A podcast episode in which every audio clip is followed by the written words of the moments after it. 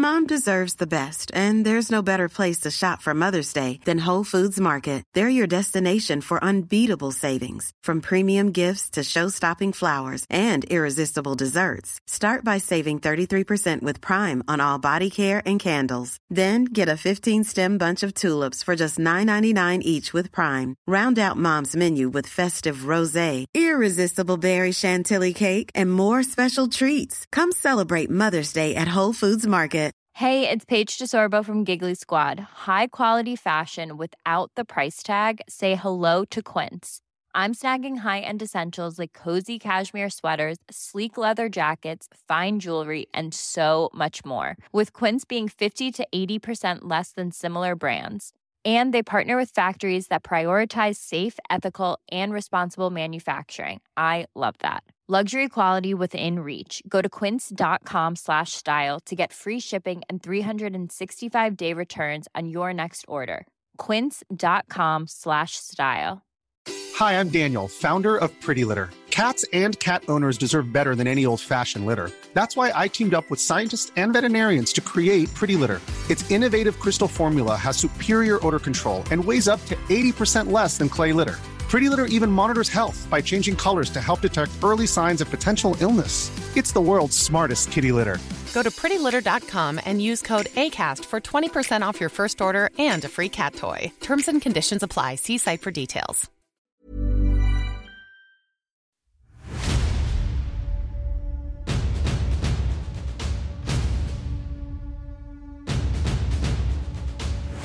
Hi, and welcome to History of Portugal.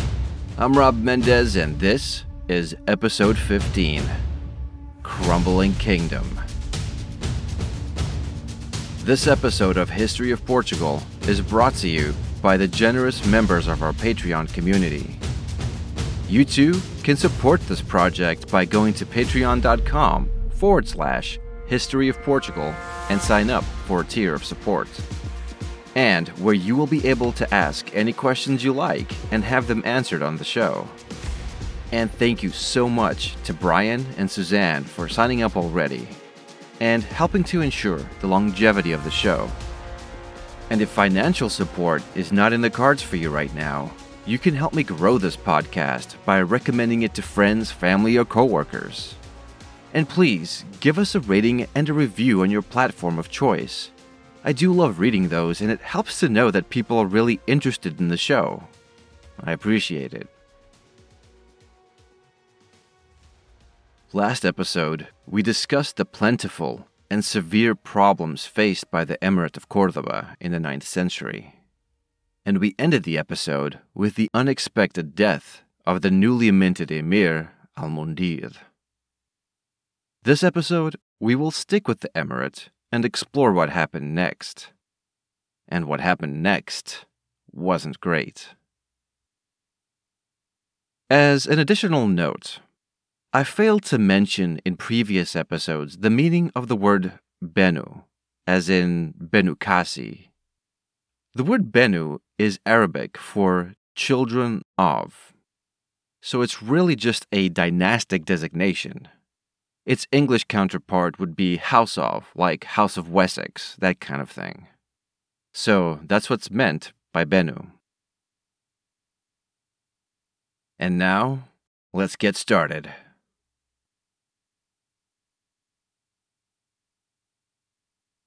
Having only ruled for about two years, the sudden death of Al Mundir no doubt came as a shock to the whole of the emirate. Of course, we have two different versions of what happened. The official historiographical tradition maintains that Al Mundir died of natural causes. But once again, our gossipy medieval historian Ibn al Qiyuta accuses Abdullah of killing his brother.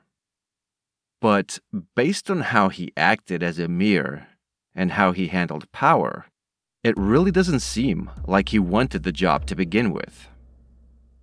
He is described as being extremely religious to the point of almost neglecting everything else. He apparently was a glum, depressive, and deeply paranoid person. It honestly sounds like mental illness was at play here, but that's just my own speculation. Five years after the death of Al Mundir, the largely unchallenged rebel Ibn Hafsun decided to begin attacking territory near Cordoba and to threaten Cordoba itself. And Abdullah didn't really seem interested in doing anything about it. After much cajoling and pressure from high officials and family members, the emir finally agreed to lead an army against the rebels. It seems like the campaign was successful inasmuch as the rebels were driven off. But aside from that, there was no follow up to take advantage of this victory. Therefore, it was basically meaningless. And the experience of life on campaign must have been a miserable one for the emir, because this was to be the first and last time he would ever lead an army. Abdullah's proclivity towards solitude seems to have only deepened the older he got. He is reported to only ever leaving his palace to go to the mosque, which he did, by the way, by going through a covered walkway which he had built, so that people on the outside couldn't see him. The only other time he left the palace was to go hunting, which apparently he was very into.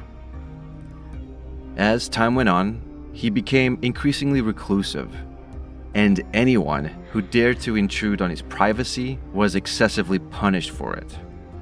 For example, in 910, a number of members of the Umayyad family were taken into custody by the prefect of the city for daring to use the bridge on a day when the emir was wanting to cross it to go hunting. But Abdullah's psychopathic cruelty didn't stop there. Not by a long shot. Apparently, he actively encouraged his second son, Al Mutadif, to kill his eldest son, Muhammad, which he eventually did by stabbing his older brother to death in 891. And in 895, the emir's paranoia in turn pointed itself to Al Mutadif by accusing him of being involved with a rebellion that was taking place at that moment in Seville. Al Mutadif had to barricade himself for three days in his own house, while essentially being under siege. But to no avail. He was murdered by order of his father. And just to put the cherry on this family murder cake, the emir also had his two brothers, Hisham and Al Hasim killed. While this kind of family slaying was not uncommon in the kingdom of the Asturias, it was unprecedented in the history of Umayyad al Andalus. And it begs the question why? Well, the evidence seems to point to severe internal struggles within the Umayyad family, due to the emir's lack of leadership and his erratic, murderous behavior. Honestly, Abdullah came to power at the worst possible moment. Not only was he a cruel, paranoid recluse, but he lacked all the qualities needed to navigate the emirate in this most critical and dangerous time. You see, Ibn Hafsun's revolt in Malaga acted as a spotlight revealing to all ambitious and independent minded leaders that Cordoban military power was effectively neutered and ineffective. This had the predictable effect of an almost universal rejection of Umayyad authority throughout Al Andalus, as local warlords and magnates began taking over towns and cities. Many of these rebels made alliances with each other, and these alliances were not bound by ethnic or religious considerations. They cut across these boundaries for the sake of political expedience. And it seems like the prime motivator for secession from the emirate was, of course, taxes. If you'll recall, Abdalrahman II put in place a more systematic and thorough taxation system which naturally those same warlords and magnates hated. So, they just stopped sending the taxes to the capital. Now, mind you, it's not that they ceased to collect taxes from the people, they just kept it for themselves. And they used those revenues to secure their newly acquired power by building strongholds from which to exercise control over those areas, which in most cases amounted to just a few villages. And they often passed this power on from father to son. But those were just the minor players of this game. The major players were the independent states that were set up in Murcia and Seville. The state in Murcia was purportedly ruled by a man named Daysam bin Ishaq, who is described by the medieval Arab historian Ibn Hayyan as, quote, loved by all classes of people, a friend of his subjects, open handed and showering favors on poets and literary men. Unquote. He is said to have had an army of 500 men and ruled his principality until his death in 906. In sharp contrast to the beloved bin Ishaq, we have the character of Ibrahim bin al Hajjaj, the ruler of Seville, whose reputation leaves much to be desired. Seville was the largest city in Al Andalus after Cordoba, and it was a port town connected to the Guadalquivir River, which made it an important node for communication with Morocco. It was ruled by a well established urban aristocracy. At the beginning of Abdullah's reign, the two leading Arab families were the Benu Khaldun and the Benu al Hajjaj who not only boasted descending from a distinguished Arab line, but also claimed descent from the Visigothic kings through the female line of the family. There were also two important Muwallad families, the Beno Angelino and the Beno Savarico. These families seem to have tolerated each other right until the breakdown of the Umayyad government.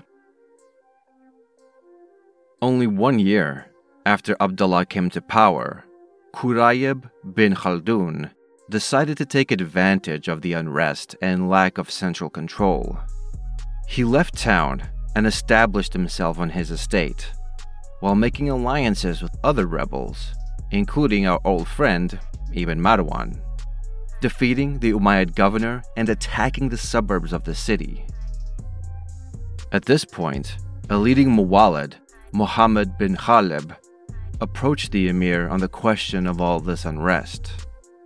The emir decided to appoint Khalib to maintain security on the road between Seville and Cordoba. Now, I'm not exactly sure if anti Muwallad sentiment played a part in what happened next. But the appointment of Khalib seems to have been used by Ibn Khaldun as a tool to enlist the support of the other main Arab family, the Banu al Hajjaj. And that's when the feuds began popping off for real, as the Arab lords seized Qoida and Carmona. Desperate to find a quick solution to this uprising, the emir sent his son Muhammad to try and make peace. Unfortunately, the expedient solution was to sacrifice Ibn Khalib, and so he was executed. But rather than calming things down, this only gave rise to further civil strife in Seville. But by 891, Ibn Khaldun's plan was complete. The Arabs had seized control of Seville. The top Muwallads had been slaughtered, and the Umayyad governor had fallen in battle and since the emir was pinned down by Ibn Hafsun, Cordoba was powerless to do anything about it. But the thing about alliances based on the enemy of my enemy is my friend is that once that enemy is defeated, well, you know the rest. So, predictably, by 899, the Benu Khaldun and the Benu al Hajjaj were at each other's throats once again. So Ibrahim bin al Hajjaj came upon the age old trick of calling for a feast with his rivals, and subsequently massacring the lot of them in one fell swoop, and thus becoming the undisputed ruler of Seville.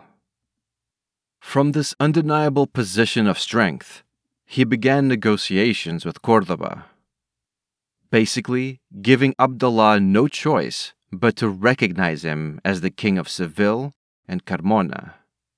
In exchange for some revenues, military support on the Holy War raids, and a pinky promise not to help the emir's enemies. Ibrahim was able to establish a small but cultured court in the city, as well as a standing army of 500 soldiers.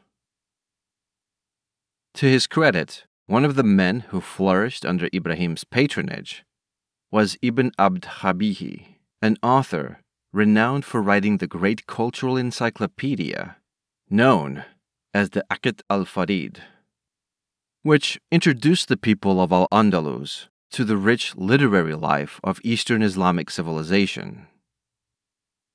Ibrahim lived the rest of his days in peace and prosperity, dying just one year before the emir in 910. Among the many enemies of Cordoba, our old friend Ibn Hafsun remained the most dangerous. He was the only rebel leader that was powerful enough and audacious enough to attempt a direct assault on the capital, and he was accepted as the leader of the Muwallad faction. The high point of his career came in 891 when he established his base at Aguilar de la Frontera, from which he sent raiding expeditions around the countryside of Cordoba, and where his forces reached the walls of the city itself. At this stage, he also tried to enlist support from outside the Iberian Peninsula, offering his allegiance to the Abbasid Caliphate. But this request came to nothing. That same year, he did suffer a defeat at the hands of the emir, but it appears like it only temporarily reduced his power, and he soon recovered the towns he had lost. But the defeat seems to have damaged his prestige, and his power ceased to grow from this point on. In a bizarre and honestly perplexing move, in 899, Ibn Hafsun announced that he had converted to Christianity. Frustratingly, we're not given the reasons for this conversion. And historians have puzzled at this move because overall, there doesn't seem to have been any strategic or tactical benefit to make it. In fact, it made his position much more difficult. While undoubtedly some Mozarabs joined his cause, Many Muwallads, who were after all sincere Muslims, abandoned him. And remember that he was their faction leader, and they made up his core support. His conversion meant that the kind of compromise we saw elsewhere with the emir was no longer possible. Because if you'll recall, in Muslim law, the penalty for apostasy is death. So his conversion made it inconceivable for him to be recognized as a legitimate governor. It also added another layer of complexity to the situation, as now campaigns against him began to look a lot like Holy War, which in turn made it increasingly difficult for him to find Muslim allies. During the last decade of Abdullah's reign, Ibn Hafsun was under regular attack by expeditions sent from Cordoba. But despite this effort, by the time of the emir's death, Ibn Hafsun was still in control of Bobastro. By all accounts, it doesn't seem like Ibn Hafsun had any grand plans of overthrowing Arab rule or of conquering Cordoba. He comes through in the sources as an opportunist that tried to make alliances with other enemies of the emir, ranging from Ibn al Hajjaj of Seville to Alfonso III, and the latter might explain his conversion to Christianity as a way to entice Alfonso into an alliance. He also comes through as unreliable and dishonest, as he sometimes accepted offers of peace and position under Cordoban rule, but in the end always broke those treaties. But for all his faults, there is a reason why Ibn Hafsun survived. And that is because he represented for the interests of a powerful constituency of those who were unhappy with the apathetic rule of Abdallah. The fact that the Umayyad regime survived at all during this time period is pretty remarkable, and it was no thanks to the emir, but rather thanks to a small group of dedicated Umayyad muwallads and some members of the Umayyad family. The chief character among them was Ahmad bin Abdi Abda, whose family had a long connection with the Umayyad family. He and his sons were tireless leaders of military expeditions to drive back rebels and to collect taxes. He raised a small group of 300 soldiers, but they must have been well trained and well equipped, since they were said to have been the equal of any army in Al Andalus. Just about every year, usually under the official leadership of one of the emir's sons. Someone from the Abdi Abda family would set out to wage war in the name of the crumbling emirate. The medieval historian Ibn Hayyan goes into considerable detail on an expedition that was launched in the year 896. But for the sake of brevity, I will condense his recounting into more general terms and themes. The small force, led by the emir's uncle Hisham and by Ahmad bin Abdi Abda, left Cordoba on the 17th of May when the harvest would be beginning. At first, they headed to land controlled by local Muslim warlords that defied the authority of the emir. The army followed the pattern of destroying crops and cutting down trees, forcing the local lords to battle, where the emir's forces would usually win the engagement, extract the taxes owed, and send hostages to Cordoba to ensure future good behavior. They would also swing by territory of loyal nobility to collect taxes and make sure that the locals knew that they were a force to be reckoned with. During this particular summer, there were continuous torrential rains that left the army drenched and demoralized. But still, they pushed forward, attacking stronghold after stronghold, forcing lords to capitulate to their demands, taking hostages, collecting taxes, and taking whatever food and equipment they came across as needed, since they had no supply line. By the 26th of August, they set off on their return journey. It was a nightmare. Having been drenched almost non stop on the way, they now suffered from terrible heat and thirst, with some 30 men and even more animals dying. As they passed by the city of Lorca, they had no intention of fighting the rebel lord that ruled that place. But the lord, seeing the sorry state of the army, pursued them and there was some skirmishing. And it's reported that the Cordoban forces gained horses and seven coats of mail from the fighting. They then returned to Cordoba, reaching the capital three months and 21 days after setting out.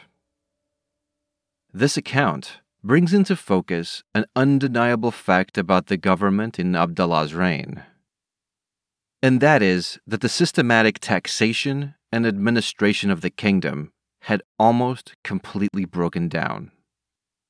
While it's true the taxes were collected, at least in Murcia, this only happened because the army showed up and demanded it.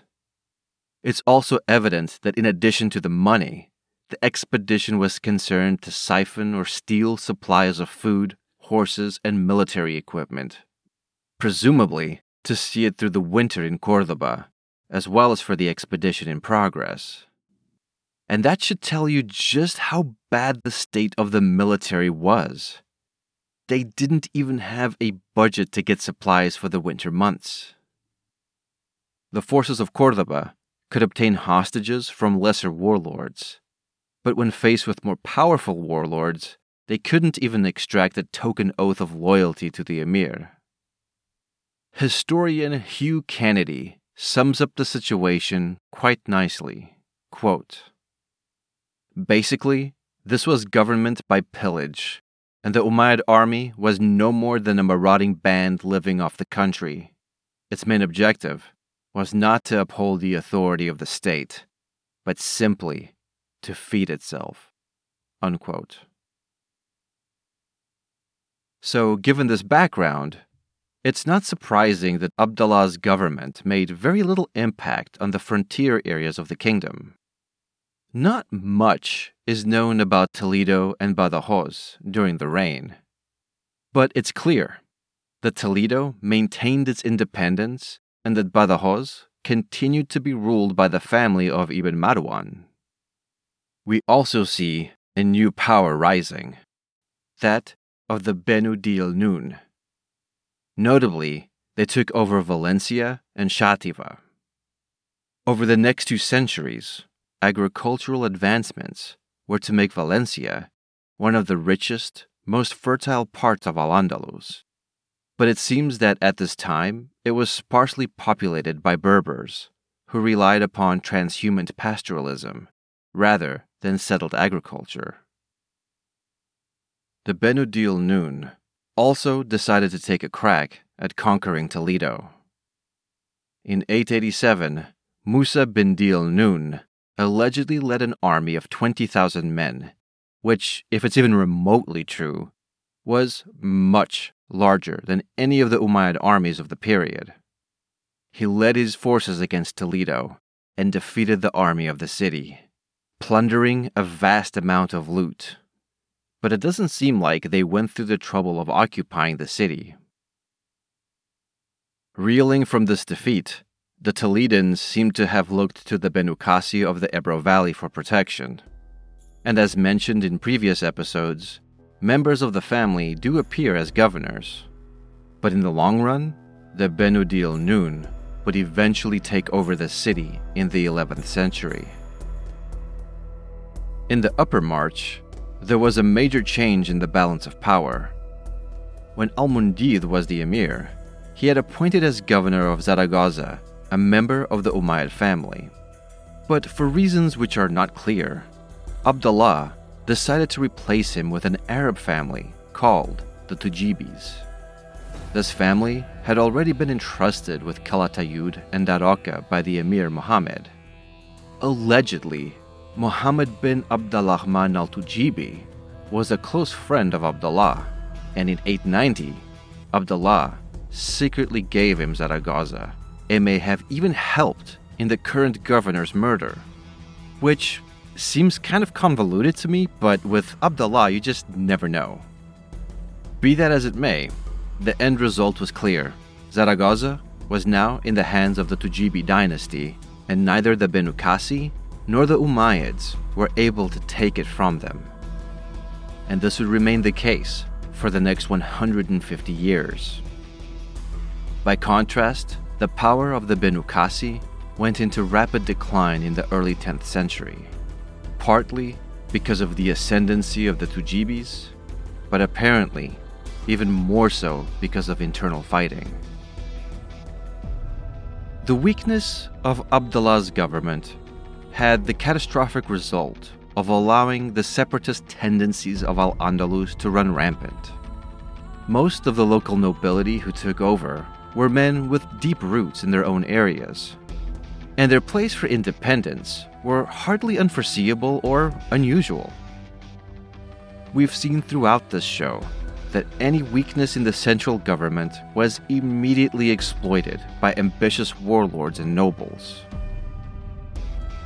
dynamic emirs like Abdurrahman II had been able to temporarily overwhelm this type of insurgency with raw military power, in the form of castles and garrisons, but also with clever diplomacy by giving these same lords official titles and power. Now, without the stick or the carrot to keep them in line, these local lords took formal power from the faltering government into their own hands. And it would fall to the next emir to try and navigate this mess of a kingdom, and not only to survive it, but to reassemble it to its former glory. Thanks for listening.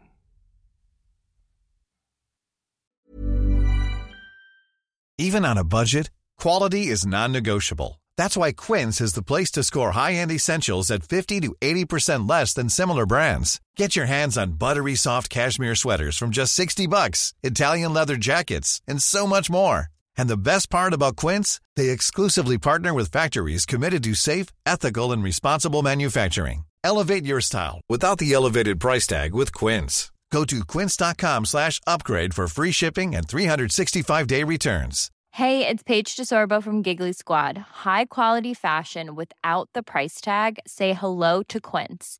I'm snagging high-end essentials like cozy cashmere sweaters, sleek leather jackets, fine jewelry, and so much more. With Quince being 50 to 80% less than similar brands. And they partner with factories that prioritize safe, ethical, and responsible manufacturing. I love that. Luxury quality within reach. Go to quince.com slash style to get free shipping and 365 day returns on your next order. Quince.com slash style.